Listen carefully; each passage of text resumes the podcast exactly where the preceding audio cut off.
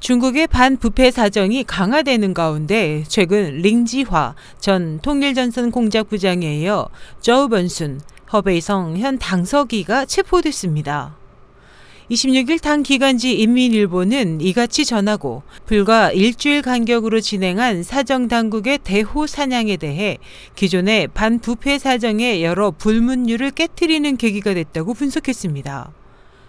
보도에 따르면 저우석이는 이날 오전 베이징에서 열린 베이징, 텐진, 허베이 협동발전 공작 추진 회의에 참석했다가 오후에 전격 연행됐습니다.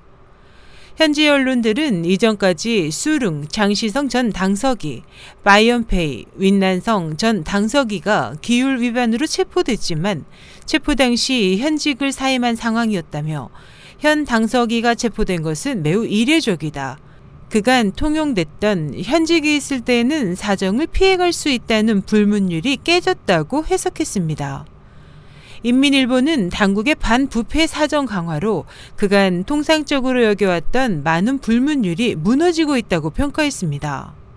군분의 부패 핵심이었던 시차이허우 전 중앙군사위 부주석의 낭만은 군대도 반부패 사정에서 제외될 수 없다는 점을 각인시켰고 양바오와 훈안성 전 부서기 등 퇴임 고위급들에 대한 검거는 퇴직자도 사정 칼날의 대상에서 예외일 수 없음을 일깨웠으며 또 지난 3월 중국 최대 정치 행사인 양회 기간 처우허 윈난성 전 부서기가 체포된 것은 양회 기간에는 호랑이를 잡지 않는다는 등의 통념이 깨진 것입니다.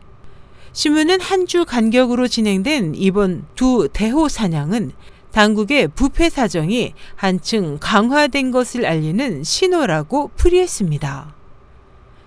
SH 희망성 국제방송 임선이었습니다.